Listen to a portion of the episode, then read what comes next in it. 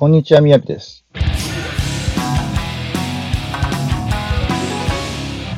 今日のテーマは、やったぜ日産です。5年前の2015年8月から、日産自動車は、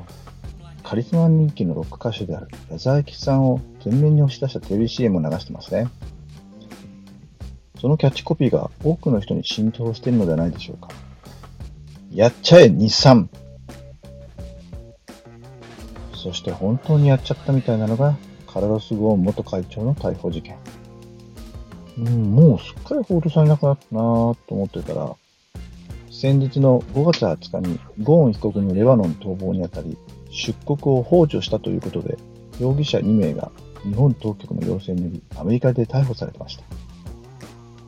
この事件、不思議なのは昨年9月に西川社長が不正報酬ということで、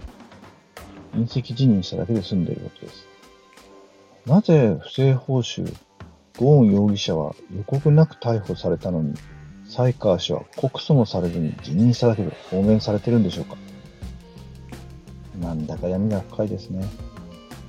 もともと官僚化した日産の経営陣が招いた倒産の危機でした。それを3個の例で迎えたゴーン氏に救ってもらったのに、経営が安定して喉元過ぎれば、主君を押し込めと同じことをして追放。これでは基本的に鎌倉時代からやってることと変わんないですね。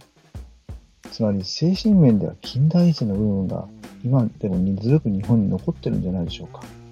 お家大事が近代法の元の平等よりも優先されているのです。そして誰かの都合に合わせて執行されている。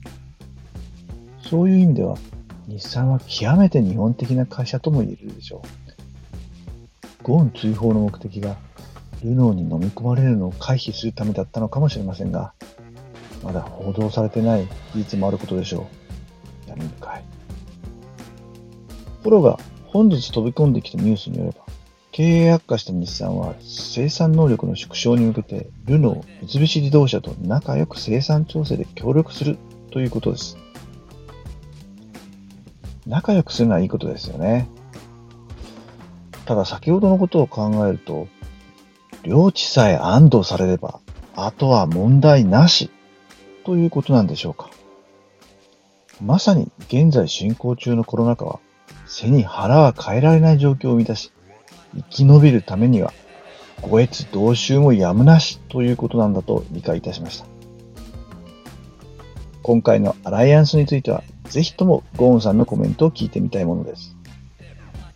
さて、本当は日産からの面白い提案記事があったので紹介しようと思ったのですが、ググったらこんなニュースが飛び込んできたので先に触れてしまいました。うん、完全に調子狂いましたね。緩和球大です。さて、ご紹介したいのは日産が提案しているテレワークで車を仕事部屋にというアイデアです。テレワークを実践してみたけれど、自宅内で人で集中できる場所がない。オンライン会議に向いた静かな場所なんてない。といった感じで、テレワーク環境はなかなか確保できない。そんな悩みを持った方が多いのではないでしょうか。そこで、One More Room 車をもう一つの部屋にという提案が日産からされたのです。提案ポイントは4つあります。1つ目は、段ボールで作るハンドルデスク。